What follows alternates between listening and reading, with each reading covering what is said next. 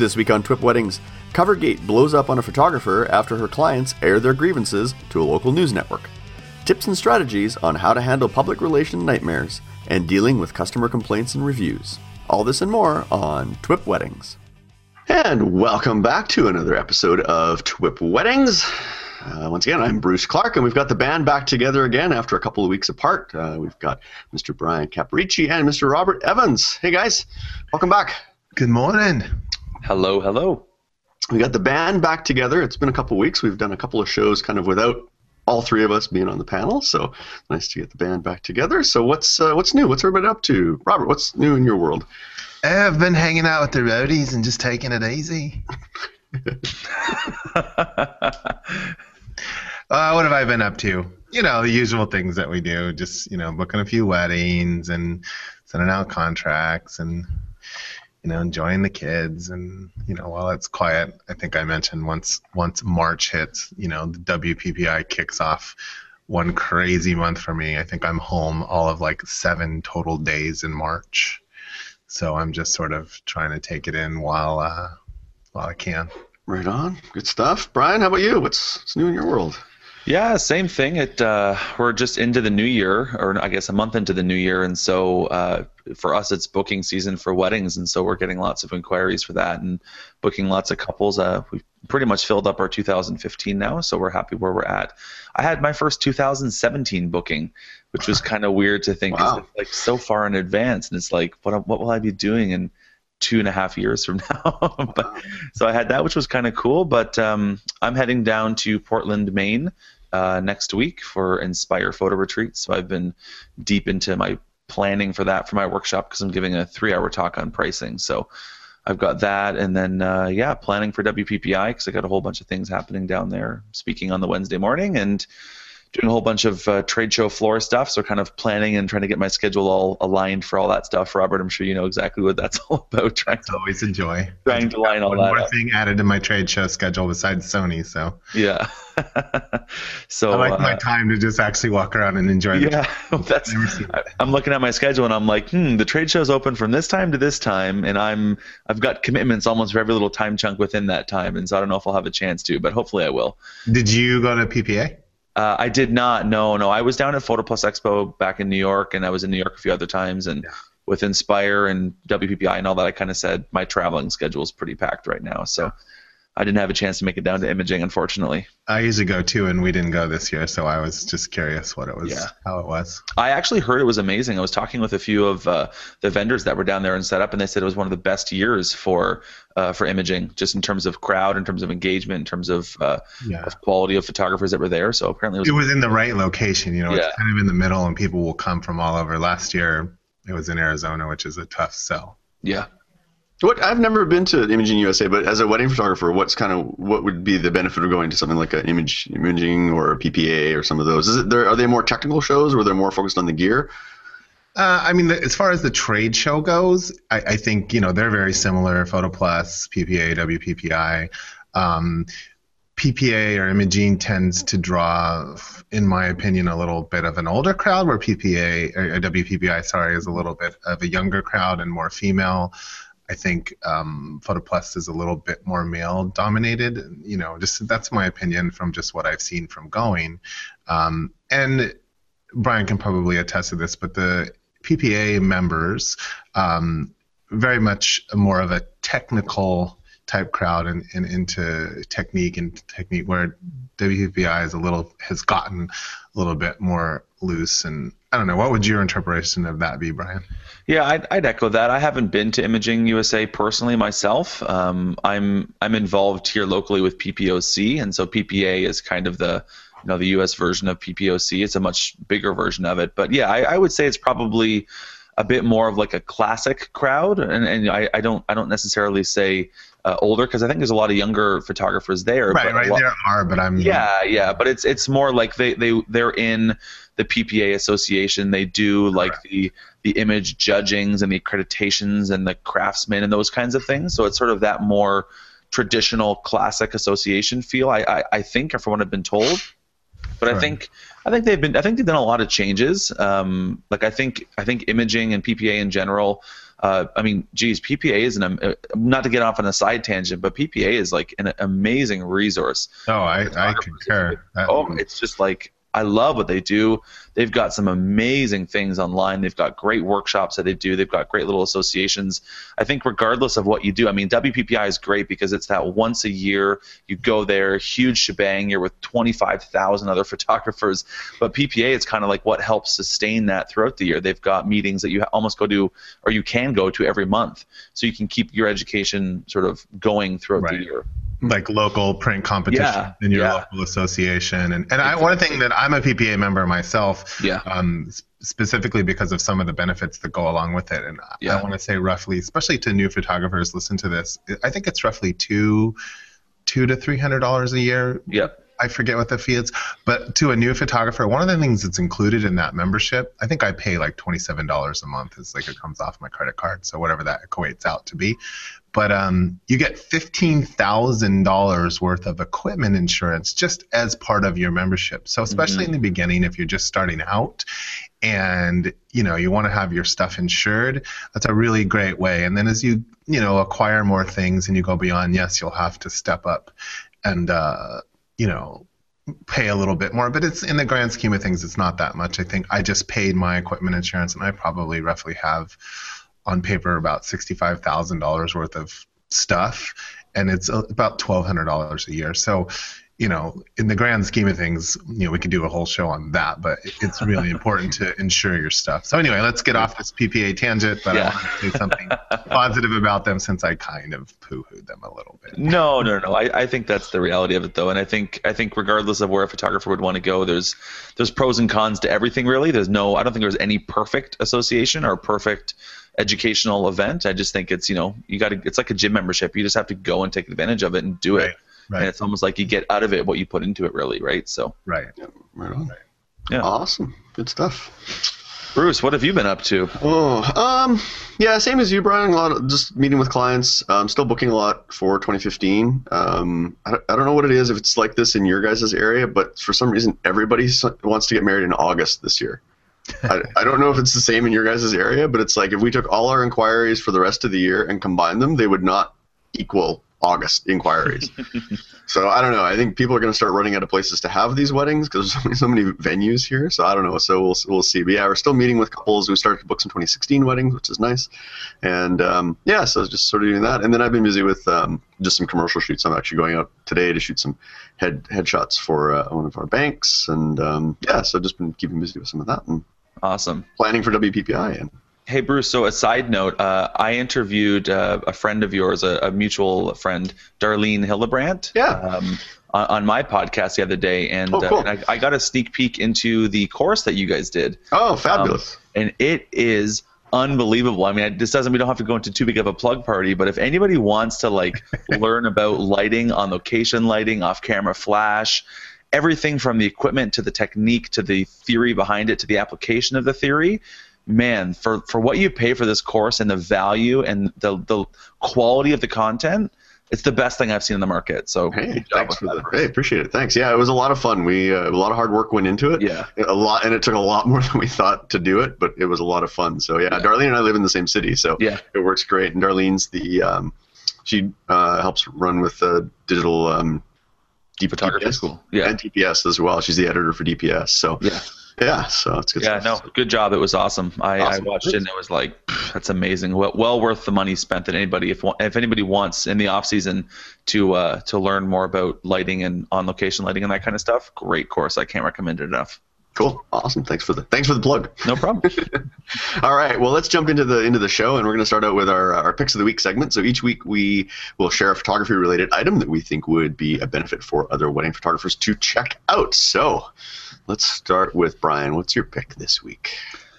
Ah, so this I love that this book is actually like it's tattered on the edges and it's got like rips and it's got highlights and stuff all Oh, I can't Sticky notes. And, there we go. Yeah. It's, got, it's got lines and everything. So the book I'm recommending today, uh, it's a classic. It's an oldie but a goodie. I've read this book probably 20 times. It's called How to Win Friends and Influence People by Dale Carnegie.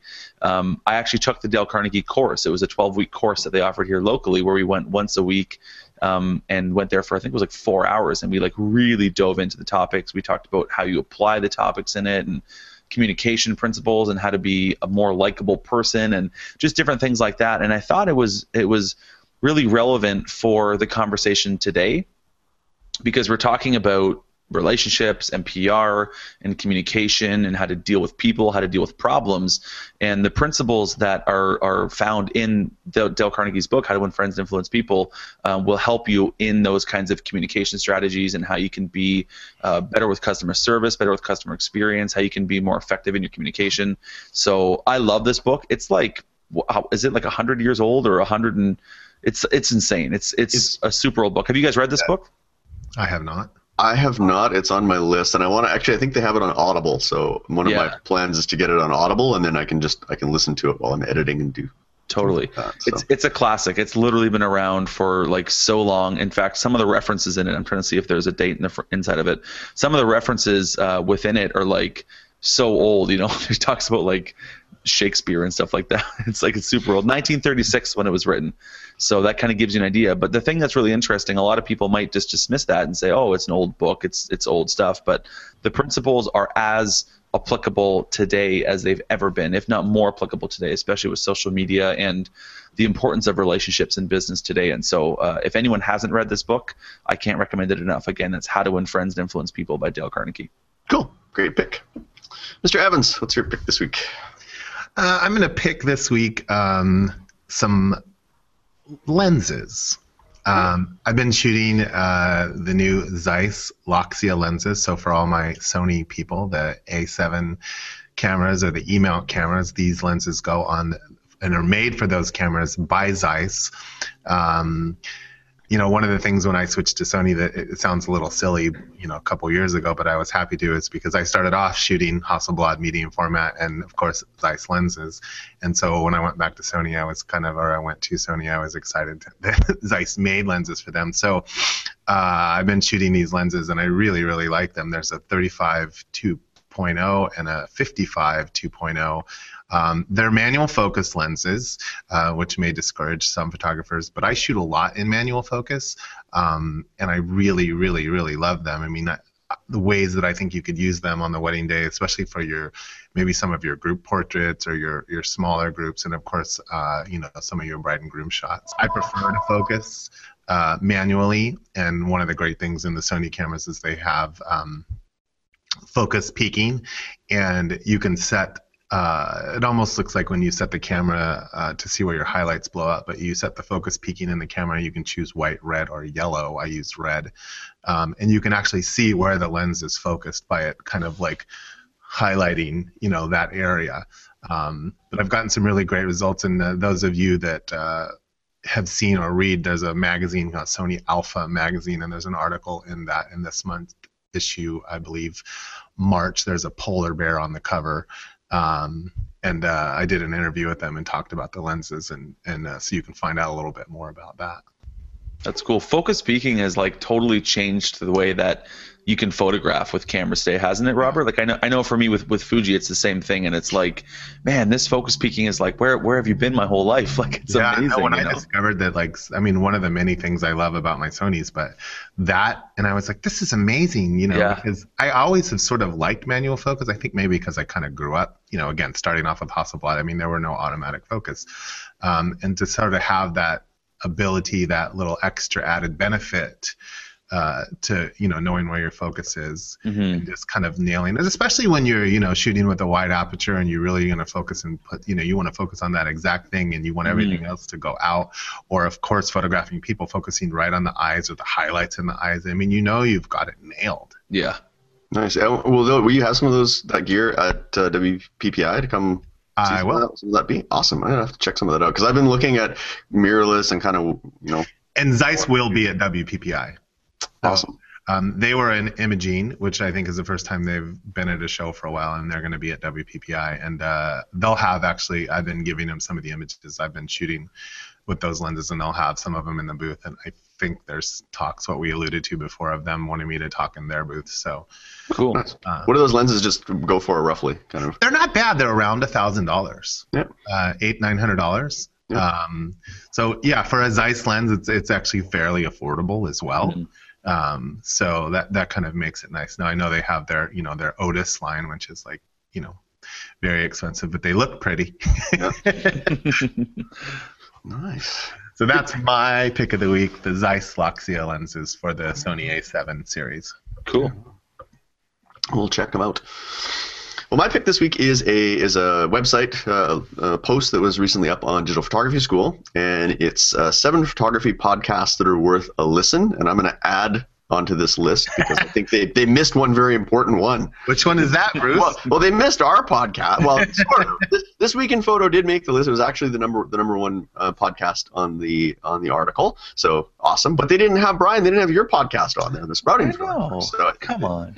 missed out on that. But um, there's some really good. So they list seven different um, podcasts. A couple of them are on the This Week in Photo Network. So Valerie's um, Street Focus is on there. Of course, Twip made the list. Um, and then some friends of the show, Derrick Story, uh, his Digital Story podcast is on there. Um, there was a fellow I I hadn't heard this one before, and maybe I don't know if you guys had ever um, listened to his his podcast. Andrew Hellmich has one Mhm. called the Photo Biz Exposed podcast, and he's an Australian. Um, uh, photographer who specializes kind of in portraits and weddings. So kind of doing, you know, sort of similar to what we're doing, but you know, f- from Australia. So I had to listen to a couple of his episodes, and uh, it sounds like a pretty interesting show as well. So Yeah, I I've, I've been on Andrew's podcast three or Right, four right. times, and I've had him on my podcast, and he's got an amazing show. He's been running it for a couple years, and uh, he well deserved. He definitely should be on that list. He's got a great show.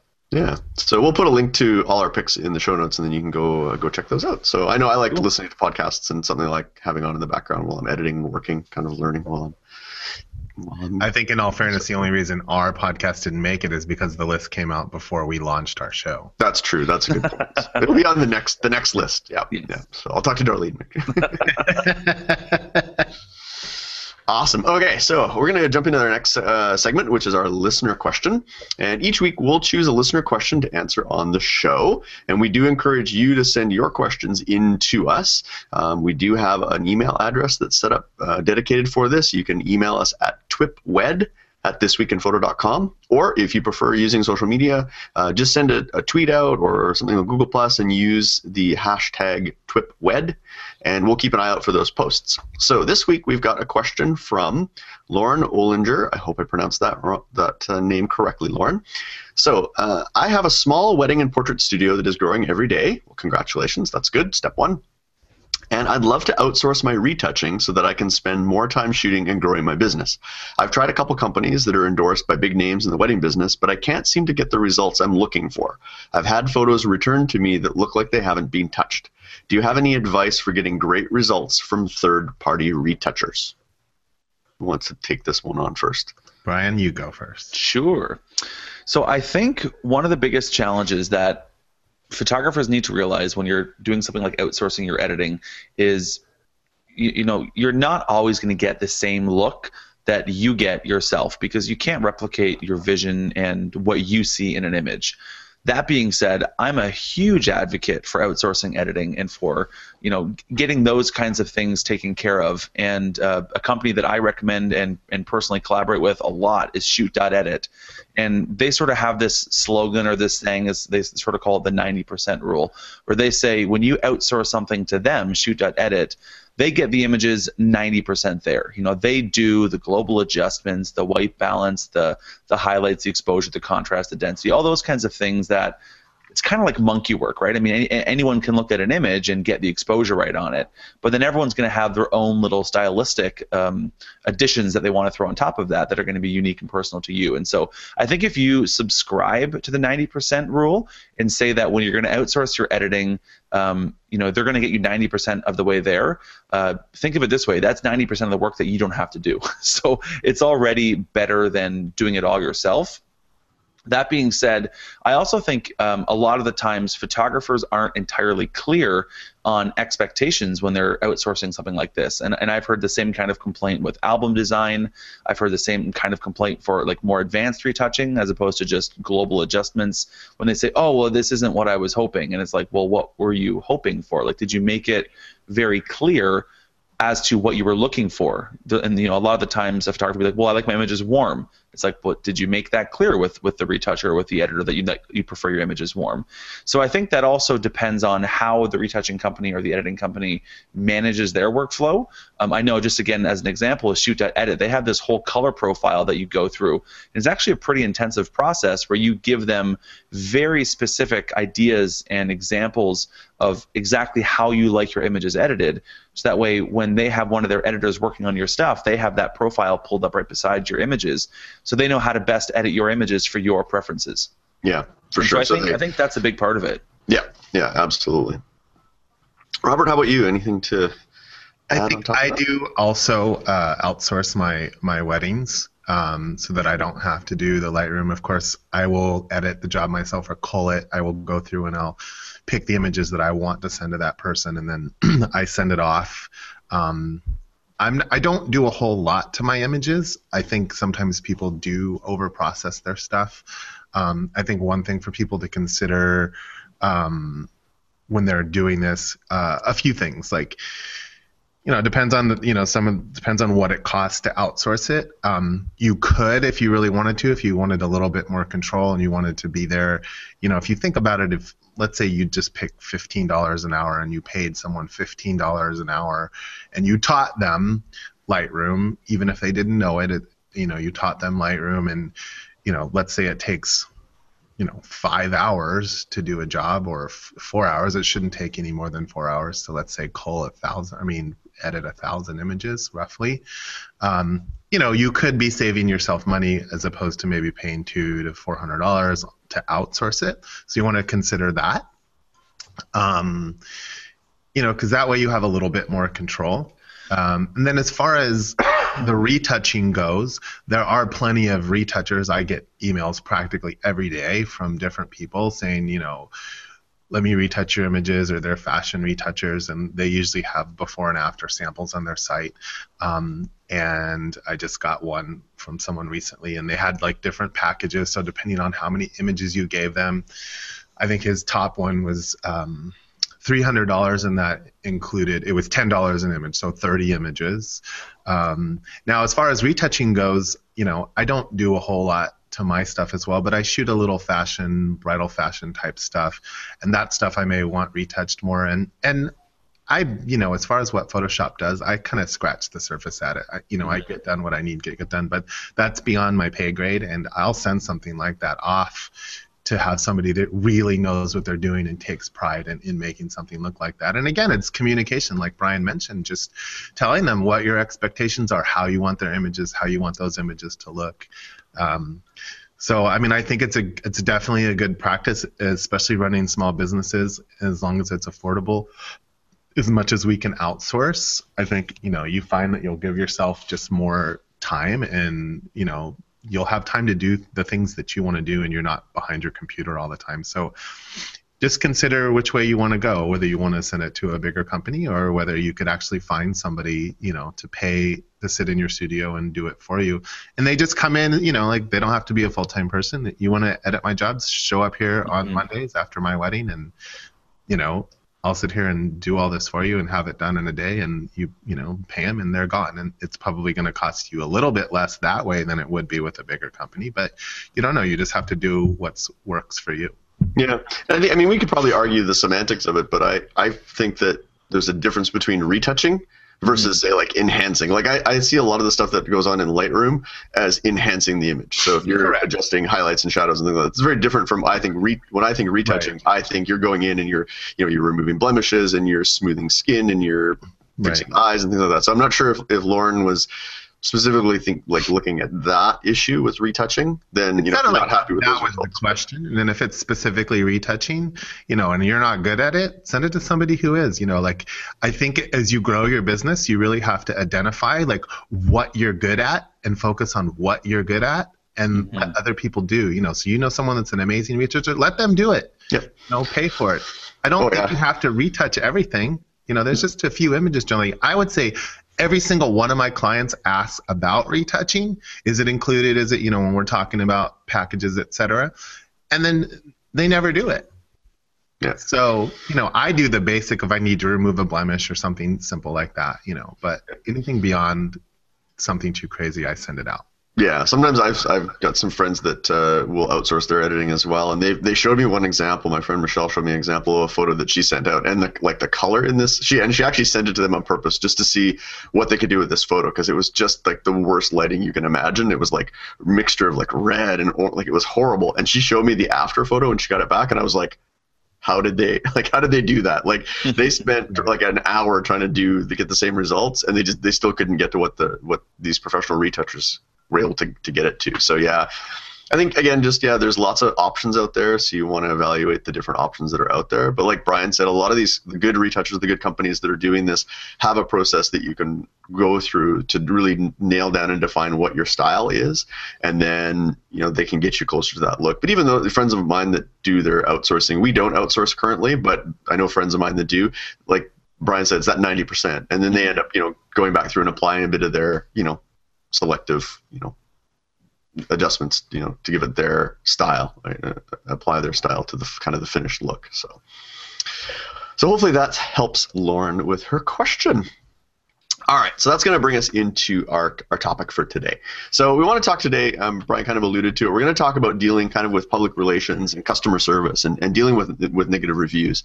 And so I want to set this story up a little bit. Um, so we were uh, a few weeks ago, there was a, a story that kind of went viral. It kind of spread around on Facebook and stuff like that. And it was about a I, I want to dub it Covergate, um, but basically the story.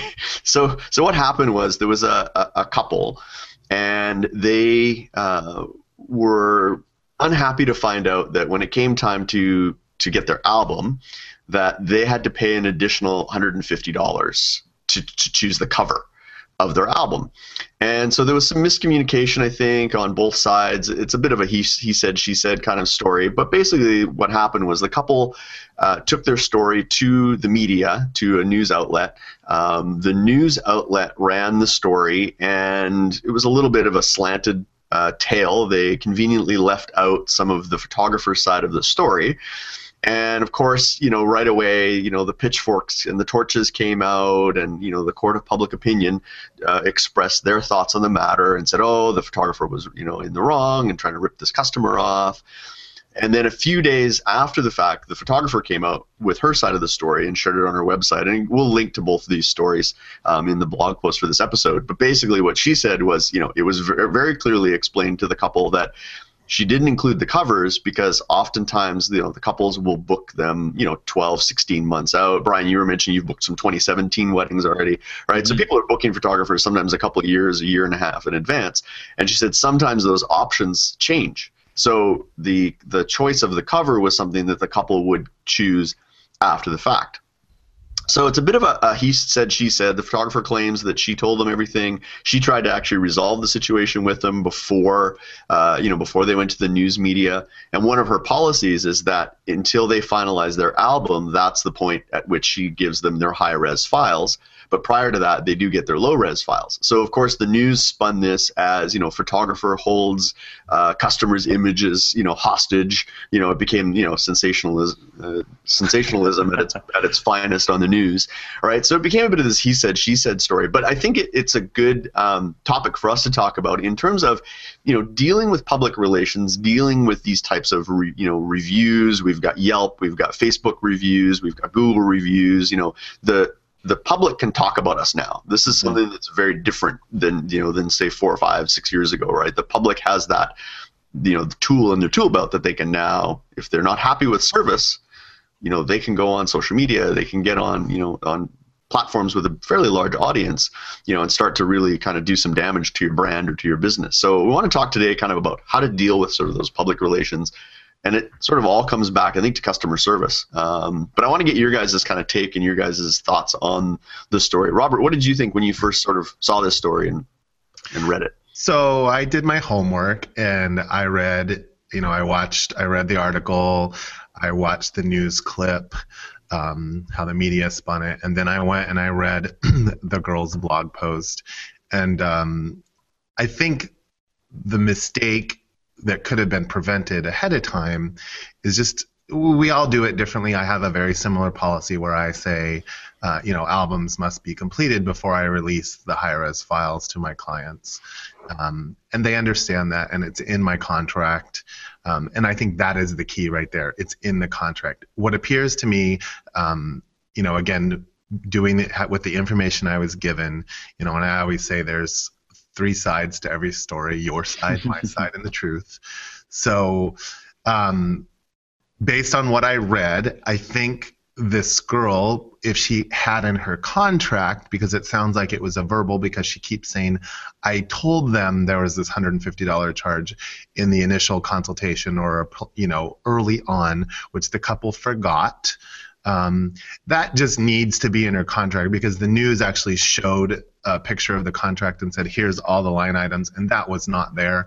And if that was there, um, then I think there would never have been a problem because they would the couple would have had no grounds to stand on. And even you could take it one step further. I have a few of those things in my contract where I actually make them initial that clause, one of them being that I am the sole and only photographer at that wedding, that uh, there can be no other photographers there, including photographers from planners and florists and things like that. I think we've discussed a little bit of that on our show, but I make them initial that so that if that does come up on the day, I can say, you know, you know, we initialed that and you know we talked about it. Um, I think again, just clear communication. We've talked about this on the show before, and I think if she would have done that, um, then she wouldn't have gotten this problem. As far as dealing with it afterwards, um, you know, I think she did her best to say, look, I'm a good person. I've been in business 10 years. I've shot these weddings. Customer service is my thing.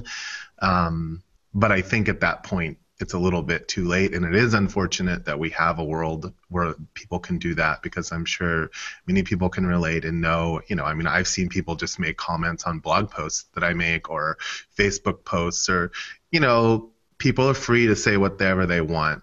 And we can't really do much about it. So I guess we do the best to prevent it in the first place.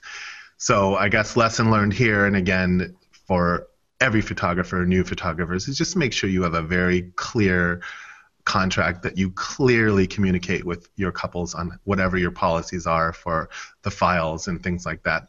In my opinion, it does seem a little bit, you know, I see how they twisted it. Like the people's was like, well, it's a book, right? It should have a cover it, it, did seem a little bit, you know, like they had a good point, you know, and and uh, so, you know, yes, I think she might have, you know, in my opinion too, might have used it for personal gain, as the woman was a blogger and she wanted to like draw some attention to herself, and she got it, and it and it happened. So, this is the bride you're talking my, about. That's my yeah.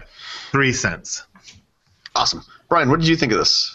What was your take on this story when it kind of hit? So so the, I have a couple thoughts. Uh, I actually wrote down a whole bunch of sort of points here about what I think we can take from this as wedding photographers, because I think whenever something like this happens, you know, if we if we're really objective about it, I mean, it's so easy to start getting into the mudslinging battle and just to start to you know attack things and make our own assumptions. But I think, like what we've done in other episodes, you know, when you look at something like this, we can really learn a lot from things like this.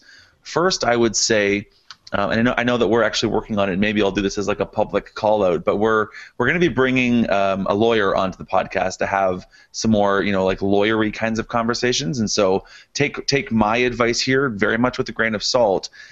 But I'm pretty sure, contractually speaking, you don't necessarily have to have package items and products in there for example, if I photograph a wedding, my contract with them is to reserve me for the date, all the liability things like delivery, timelines, those kinds of things. But then afterwards, if the client's like, oh, hey, can I order an 8 by 10 print? I don't send them another contract for that 8 by 10 print. That's just an order that they're doing. And so I'm not sure about the legalities of how products are tied in with contracts. Um, and so I'll kind of d- divert that and just say I don't know if if the the package and all the details and every little thing needs to be in the contract. For example, even if you were totally explicit and you wrote in the contract, this is a 10 by 10 wedding album with a leather cover uh, with 20 pages in it. Well, what happens when the client then says, "Oh, I really like those metallic pages," and you're like, "Oh, that's an upgrade." Could they not, not then, you know, bring the pitchfork to you then and say, "Well, we didn't know that. That wasn't in the contract." Like, do you have to make everything explicit in the contract? I don't think so. So I don't know where that stands on a legal basis, and maybe we'll kind of uh, table that for a discussion with a lawyer to kind of get more details on that.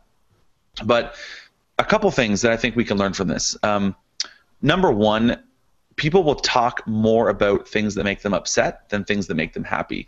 It's really unfortunate, but that's just the reality of customer service. Um, I mean, you can make 100 people happy and they won't say boo, and you make one person unhappy and they're going to go and rave all over the internet about it. So that's just a reality that I think we need to be aware of. Um, we, we almost kind of have to do and it's it's kind of unfortunate. It kind of sucks, but, but we have to do more work to keep people from being unhappy than sometimes we do to keep people being happy. Do, do you know what I mean? Mm-hmm. Yeah, absolutely. Yeah. That's sort of just something to kind of keep in the back of our heads, I think, as we go through everything that we do with our clients. Um, something else to, to really consider is that everyone today, with the media the way it is, with social, with the internet, with with these these platforms that we have, everyone has um, a, voice, you know, and, and, and I really think that we have to consider that. This situation was a little different because this particular client, uh, like Robert talked about, was actually a blogger, so and, and she was a publicist, so she had access to getting into the traditional media. But even if I were to upset a client that you know just has their own little family on Facebook and their own friends on Facebook and their own little thing, everyone in a way is their own media outlet, and so they can then go and put something negative about my business on their Facebook page, and all of a sudden now I'm negatively viewed by all their family and friends. So I just think that we have to remember that that everyone does has have the ability to have an opinion on something and to voice it. Um, expectations are everything. And so I think that's ultimately where this whole situation fell apart. Is obviously the expectations weren't explicit and weren't clear and, and mutually understood, because otherwise this situation wouldn't have happened. So I, I, think all that being said, a couple takeaways that that you know photographers can really uh, apply in their own business is number one, customer service and customer experience is king. And we've talked about this.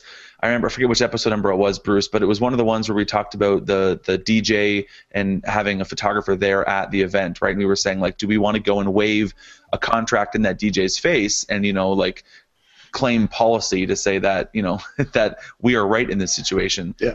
I, I don't think that's the case, and I think that that's the same in this situation here, where I don't think that we should be waiving a contract. I think customer experience and customer service is really really important, and I think that there were probably telltale signs for this photographer if they were really paying attention to it.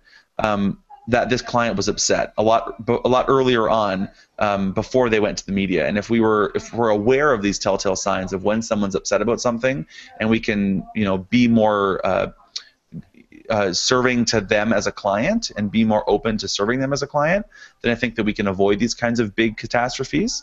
Um, I'd also say that the idea policies are important to have as a studio and as a photographer, but I don't think they should be used as a loaded gun in the sense that I don't think just as much as we shouldn't be waiving our contracts at our clients, we shouldn't be like you know the airline ticket counter lady that says, "Sorry, sir, that's our policy." I, I don't think policies are supposed to be that stringent. They're they're meant to set expectations, but I think that in every case, customer experience and customer service should trump policy. And so in this case, again, if this photographer was seeing these telltale signs of an upset client, they probably should have maybe bent their policies and given those files before things blew up too much. So I've said a lot. That's that's a lot, but I think it ultimately comes down to communication. And so if we can properly and effectively communicate, hence my recommendation at the beginning of the episode of Dale Carnegie, you know, you know, we can really learn to understand people, build quality relationships, and when we do that, uh, these kinds of situations can be avoided. Yeah. So what what do you guys think? What's your guys' opinion in terms of like some of these review sites? Um, you know, like Google lets you you know put reviews up, um, Facebook, Yelp, some of these places.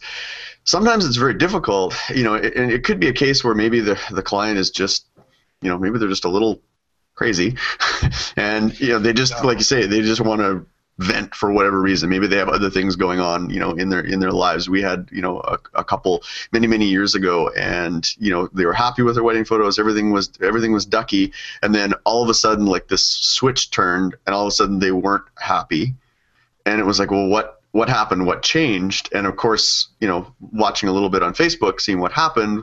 The husband lost his job. Suddenly, there were, you know, I think there was some financial issues. So it might have been their motivation might have been like where, you know, where can we get a few bucks out of somebody? And and so it wasn't necessarily anything to do with our service or what we provided them. I think it was just, you know, something that was a little bit out of our control, unfortunately. So, what are your guys' thoughts? You know, so no, they didn't go on and do any, you know, any bad reviews or any posts like that, but they could have. And it's often uh, very difficult to get those types of reviews taken down or removed. What are your guys' Robert? What's your thought on, you know, for example, on your Facebook page? Do you allow reviews on there, and how do you kind of handle that if you get something that's a negative re- re- review that might not be a deserving negative review? It might be something that was completely out of your control, but the client you know, like I say, just those are the ones that are going to, the people that are upset are the ones that will complain, not the ones that are happy. Um, honestly, I've never had one. Um, Good. it doesn't mean that I haven't that I haven't you know had conflict with clients in the past. I don't want you to think that. Um, but I think, like Brian said, you know, you just try to nip it in the bud right away again, I'll go back to my policy. Like my policy is, you don't get your high res files until your album's done. And um, I've had people, you know, come back and go, you know, so well, you know, they, they don't, they didn't see that in the contract or they didn't read it in the contract. And I think that's actually very common. Um, I think a lot of photographers would probably concur in that, you know, they have these things in their contract and the client's like, well, that doesn't apply to me. Yep. You know, and they've read the contract. I think we've probably all experienced that. Oh, sure. Yeah. And um, so you know, like I don't want to make them mad, so I'm like, okay, well, here, you know, I kind of do something similar, whereas I like to get them right away. A select number of images that I choose to give small low res files to give them for social media so they can get those out there and you know start talking about how happy they were. Um, but i've had a few situations where they you know they want the high res files and i'm like okay, you know, I just do it because it's not worth, you know, like it's not worth making them mad, you know, over mm-hmm. an issue. And and I think I agree with Brian. Like I have things in my contract, you know, and and rules and um, you know policies to run my business, but you know who can break them? You of course you can as yeah. the owner of the business. You know you can adjust them and make it work because you know I want them to be happy and in the grand scheme of things, you know, like you said, they do have that ability to do that. So, I mean, as far as dealing with it when it happens, I mean, that is such a tough question. I think, you know, um, think about restaurants. They deal with this even worse than we do, you know, Yelp and you know somebody you know how miserable people are in restaurants. I mean we've all sat in and seen somebody else yeah. Oh yeah. Yeah. at a restaurant. And you know nowadays people can just go on and say whatever they want to say. And and just like brian said they'll go on and complain but they won't go on as much as, and and rave as they will about complaining. So i think you know you just have to take it with a grain of salt. I, I don't really know an answer to that other than just keep your head up and do your best to not aggravate the client. Um, again, communicate with them as much as possible, verbally and contractually, prior to the event. Make sure they understand the contract and know, you know, what they do and don't get, and you know, move forward. But it's a real difficult situation. I don't think there's one right answer. Yeah, it's funny. It's uh, that reminds me of a story. There was a, a, restaurant that got these really negative, these blasted negative reviews from. I think it was a lot like a lady that worked at a law firm. I think she might have been a lawyer or something like that. You guys may have heard about this story. And you know, she went on this like tirade on their Yelp page and everything else about you know the service and that they didn't, you know, they they wanted to order takeout, and this restaurant doesn't do takeout. right. And like this, they went off on them and said, "Oh, your restaurant is horrible. It sucks. You guys don't do delivery." And they're like, "Well, yeah, we don't do takeout. Like we're a sit-down restaurant." So the owner of the restaurant was actually very clever, and they took this negative um, review, and they were actually able to spin it into a very positive story, and it actually attracted a lot of attention to their restaurant, and people were actually applauding this restaurant owner for how they kind of stood up for themselves and and sort of you know um, do you remember what they did to spin it? Sorry? You remember what they did to spin it? Um, they basically sort of called the person out, uh, uh, and it became. I, would have to go back and remember the like the details of it. It was a couple of years ago, I think. I don't know, Brian. Did you ever hear this story, or do you no, recollect it? It was. I think it was a place in New York somewhere. I'd have to go back and see if I could find the story. But um, the sort of the takeaway for me was that they were able to kind of take a negative situation and and and sort of turn it into a positive situation. So I want to ask both of you guys, and maybe Brian, I'll start with you. How would you take something that you know maybe does spin a little bit out of out of control. Maybe you tried, you know, maybe you didn't see the warning signs and something happened and it got out of control. How do you take something like that and maybe if they, you know, blasted you with a negative review on a website or something? How do you how can you how what's the best approach to kind of try to spin that and make it into a positive situation? Um, so I, I think you've actually hit the nail on the head um, with with what to do with it. Um, I, I, think for for you know decades and decades, for as long as commerce and business have been around, you know, we, we've had customers that complain. It's just a natural part of, of doing business. And we all have to deal with it, unfortunately. And I don't think anyone is perfect in that sense. And so it always happens. But the challenge traditionally is that it happens behind closed doors. And so you can kind of deal with your customer service issues behind closed doors. And today, to a certain extent, that still happens. But a lot of the time now with social media and the voices that our customers have, they can air their dirty laundry out on the public forum, like on Facebook or on Twitter or on Yelp or whatever it is. And I think that's actually a good thing because just like you're saying, um, I don't think that it hurts you as much as it gives you the opportunity to prove in a public forum the quality of your customer service and how much you care about your clients and your customers and, and, and how much that's more important to you than censoring the information that gets put on your page. And so I think number one, the worst thing you can do is actually censor it. So I would not recommend removing it, deleting it, uh, erasing it, banning them, anything like that. Don't censor it because you're just adding fuel to the fire. If you've got someone that's upset enough to go and do that, and then they see that you've gone and deleted it, believe me, they will find a way to get that back on there, or they'll be even more irate somewhere else. And maybe somewhere else is where you can't go and contribute to the conversation.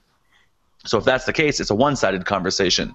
By them making it available for you to comment on it, that's a really good thing. They're opening up a two-way conversation. And so I think to actually deal with it, Bruce, it's exactly like what you said. I think we have to put on our customer service hat. We have to be positive. We have to be wanting to help them. We have to not go into defense mode. And believe me, I've been there. It's very hard not to go into defense mode. But as soon as you start to justify and start to, you know, do all these defensive tactics, I don't think you're going to get anywhere, and it's just going to end up looking bad, and it's going to feed the trolls a little bit. So yeah. I think that we have to go more offensive and really just try and say, how can I help this customer? How can I make them happy? I think it's probably a good idea to try and bring the conversation away from it being offline because I don't think that we can effectively deal with uh, conflict and deal with uh, reasonable, you know, conversations via just a text message or you know a, a, Facebook post. So if we can say like, you know, let's deal with this, blah blah blah, have a little statement, and then say here's a number, give us a call, and then that way you can deal with it in person, and then hopefully your customer service is good enough that you can actually come to a good resolution. And then what I would say is say, listen, I don't want to remove your initial post because I think that you had a valid concern and we've obviously dealt with it now in a way that you're happy. Would you mind going back on there and just putting a little comment at the end of it saying, thank you so much, we got this resolved, everything, blah, blah, blah, blah, blah, blah, and keep it up there. And that right there is proof to anyone else that comes to your page uh, and does does more good for you than removing it would um, to show that you really care about customer service. So that's how I would recommend dealing with it. Yeah, so just kind of taking the killing them with kindness approach, right? Yeah, exactly. Yeah. Robert, what do you? What about you? How would you? What would your advice be in terms of taking the, the negative situation? Well, I mean, while he was talking, you know, the the statement that came to mind is like, do you want to be right or do you want to be done? Mm. And when something happens like that, you want to be done. You want to mm. just cut that off. Um, like he said, I think taking it offline is a great idea. Call them. Say, look, you know, ask the question what can I do to make you happy? What will end this? What will I just want to move forward? I, I don't want any bad blood between us. I loved you guys on the wedding day. We had such a great time, and this kind of sours, you know, our relationship. What what can I do?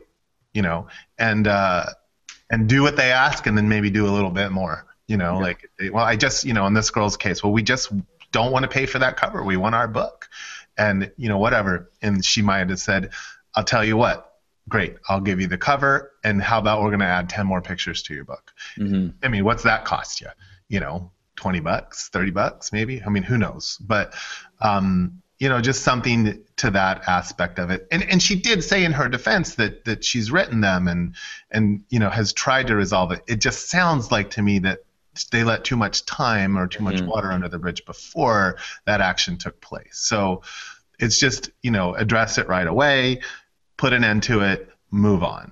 Yeah, like Brian said, I think it's really easy to get on that. It's easy to internalize it, get very defensive about it, because we do we can tend to take some of these things uh, quite personally, right? I know I, I, I tend to do that. That's something I need to work on, right? Is I tend to take some of those things on a little too personally, and you have to kind of separate that personal aspect from it's you know it's your it's your business and they're not necessarily personally attacking you. So you have to kind of remove yourself from that get off of that defensive kind of negative because it can it can zap your energy and it can influence other things. So maybe you're going into a consult that night and you're meeting with another couple who want to book you for a wedding but you're still kind of all you know you're all pissed off because oh you got this bad review. And that energy can sort of carry into that conversation with a new with a new couple. So you want to be able to, to, like just drop that and not have that influencing anything that you're doing or anything that you know any other decisions that you might make. So that was some you know great advice. It's kind of uh, compare it to like your own daily life. Like look at it as far as a relationship we all listening to this podcast have a boyfriend, a girlfriend, a wife, a spouse, a husband, someone that we've had a relationship with. And, you know, we've all been in those situations. And again, do you want to be right or you just want to get along with that person? And, you know, mm-hmm. sometimes it is principle and you, you know, you kind of stand up for yourself. But ultimately, you know, if we both just kind of apologize and move on, you know, then things get better again and you're back to a happy place.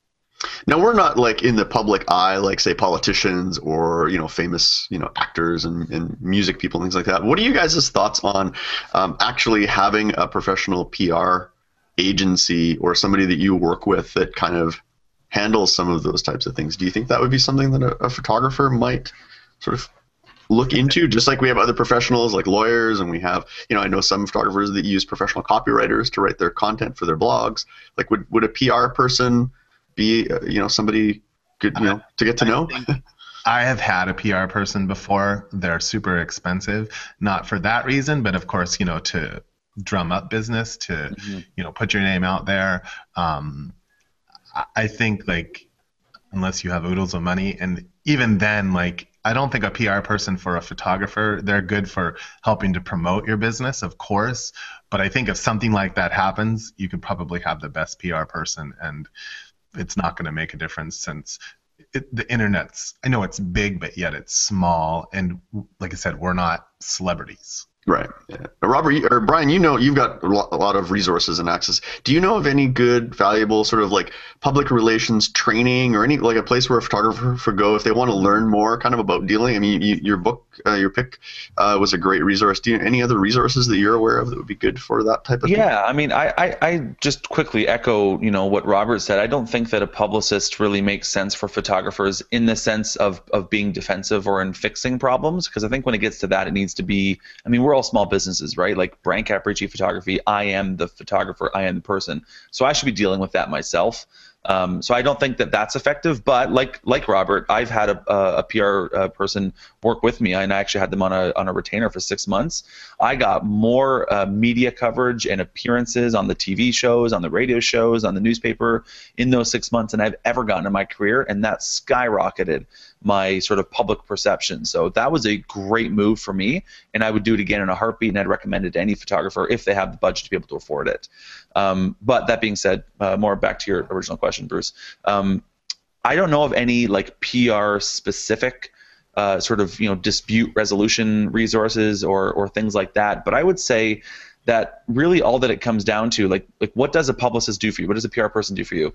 They they are great with relationships. They are great with dealing with people. They know the right people. They know how to get in with the right people. I think that as small business owners, as photographers, as entrepreneurs, that should be our job and that should be things that we learn how to do in our own businesses. And so i think that as much as we uh, love studying you know topics like photography and lighting and posing and composition and all the creative side of what we do and then we also like studying the business side of what we do and the marketing and the branding and the pricing i think that a lot of our energy and attention should go into the personal development side of things. And there's a lot that we can be reading and, and learning and growing personally to make ourselves the best version of ourselves possible. And when you do that then you can kind of be your own PR person. You can be the best networker that you can ever imagine. You could be the best with relationships. You can figure out how to meet the right people and how to get in with the right people. So, in terms of actual resources, how to win friends and influence people, definitely recommend that. A couple other quick books off the top of my head. Um, Tim Sanders has a couple really good books. One's called The Likability Factor, and the other one is called Love is the Killer App. They're both like maybe 10 years old, but again, they're great resources for personal development. Um, another book that I discovered not too long ago, uh, and I actually had her on my podcast, her name is Sally Hogshead, and she writes a book called How the World Sees You. Um, that fundamentally changed how I approach business and how I approach relationships and how I present myself uh, as a photographer and as an entrepreneur and a speaker. So the, you know those four books combined, I would say that you'll learn more about personal development and how to be the best version of yourself by reading those books than you will by hiring a publicist to take care of something for you. So that's where I would point photographers. Yeah, have, you, have either of you guys read The Purple Cow by yep. Seth Godin? Yep. That'd be another one that kind of comes to mind. Not necessarily mm-hmm. PR, but it's how to it's kind of how to make yourself remarkable. Yeah. Um, you know, and that can go a long way to again having that, that you know good public image. You know, people are building that trust factor with people. For sure. Robert, how about you? Any resources, anything come to mind that uh, photographers could look at as far as getting on top of things like public relations? I know I have some books to read now. You'll put those in the show notes, Bruce, too? Yeah, we'll have links to all those uh, in the show notes for yeah. this episode. So. Bruce, if I think of anything else um, to throw at you, because I literally have two bookshelves full of books that I've gone through about you know personal development and that, I'll, I'll send them to you. Yeah. And that way you can put them in the link so those that are listening can go and check those out. Yeah, that'd be great. And I would encourage our audience too, if they know of any great resources or if they've run across any great websites or books or you know any, any podcasts or blogs or anything like that that they think would be a valuable resource, by all means, get on the on the episode uh, post for this uh, for this episode and leave your comments and leave your thoughts because uh, that'll definitely help other photographers. We want to encourage you know you guys to share your info. We don't have all the you know we don't have all the knowledge, so mm-hmm. definitely want to hear from you guys too. And, Hey, actually, Bruce, let's let's um let's up that ante a little bit and let's sort of say uh, I, have heard another podcast do this and I think it's a lot of fun and I think that I'd love for our listeners to do this as well. Um, once you go and and grab one of these books, maybe you're doing some some research or you're doing some some learning or growth, or maybe you're just out walking and you're you're listening to our voices right now. Um, take a picture of wherever it is that you are that you're reading this book or you're listening to this podcast or that you're you're growing as a photographer and as a person. Take a picture of it and tweet at us and show us where it is sort of in in the world, where it is in your life, where it is in, in your city that you're actually enjoying and reading and consuming this content. We'd love to see that. So if you tweet at us just right now, like as I'm talking right now, I'm going to delay this discussion a little bit longer here so I can actually give you time. Pull out your phone, pull over, open the camera app, take a picture wherever it is that you are.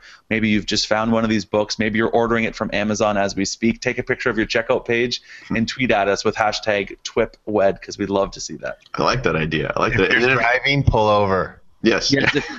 pull over. Don't do it while you're driving. and, and, make sure you don't. We don't see your credit card information on your Amazon check.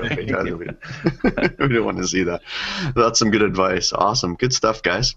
Well, I think that brings us to another great episode of TWIP Weddings. Once again, uh, be sure to head on over to thisweekinphoto.com and check out the blog post that will accompany this episode. We want to hear from you, so leave your comments, thoughts, questions. Again, you can also get a hold of us uh, by emailing us, twipwed at thisweekinphoto.com. Um, we're on Instagram. We've got a we've got a photo up on there. It's our logo, but hey, it's a start. Um, so you can follow us on Instagram. Uh, I'm going to change that today. Okay, awesome. Okay, Robert's gonna post something up there today. So uh, TwipWed is where we are on Instagram, and if you uh, if you take a photo and share something like uh, Brian suggested, we'll uh, we'll repost that and, and get mm, that into our Instagram Instagram feed. So. Um, so you can follow us on Instagram, and where else? Where can everybody find you guys? Robert, where can everybody find you online? Uh, Twitter and Instagram are at Robert Evans. Um, my website, robertevans.com. Uh, Google Plus here, of course, is Robert Evans 101, and Facebook is Robert Evans Studios. Where do you where do you find you spend most of your time? What social networks? What's your social network of choice? I think it would have to be between Instagram and Facebook. I mean, yeah, yeah Instagram and Facebook. Yeah. yeah, Twitter's Twitter. I'm not that excited about anymore, uh, but I, I am on there every once in a while. Um, but yeah, I, I like Instagram because, of course, we're all photographers and visual. Yeah. We like to look at photos. Um, and and those are my Sony fans. I got to continue to plug that. I created an Instagram account for Sony Selfie at Sony Selfie. So I want you to take a picture with your Sony's selfie. And your Zeiss lens. Sony's. Tell me which camera it is and what you love about your Sony, and I'll put it on Sony Selfies. You can uh, tag it at Sony Selfie, and of course I'll see it and get it up there, or you can put it on your own Instagram and just, of, of course, tag it. You know, hashtag tag it, and uh, I'll retweet it and get it, or re Instagram it and get it up there. Cool. Good stuff. Brian, how about you? Where can we find you online? So on the social networks, I am at BCAP Photo. That's B C A P Photo. There are two P's. Um, so that would be Instagram or Twitter or YouTube. Uh, if you're looking for me on Facebook, um, it's just Brian Caporicci. And my sort of resource, my hub of where all of my education happens is over at sproutingphotographer.com. Sproutingphotographer.com. And I also have the Sprouting Photographer podcast. So if you are a podcast listener, which I'm assuming you are because you're listening to this podcast, then uh, would love to have you on over uh, on my podcast as well. So you can find that at sproutingphotographer.com slash iTunes. Awesome. Good stuff. And if you're looking for me, you can find us over at our website, which is momentsindigital.com. On all the social networks, Twitter and Instagram and Facebook, it's, uh, it's at Bruce Clark. And uh, same as Google Plus. So if you're looking for us again, we'll have links to all that in the blog post for this episode. So once again, we want to thank everybody for tuning in to another episode of TWIP Weddings. And that brings us to the end of another great episode. Raising the bar, one wedding at a time.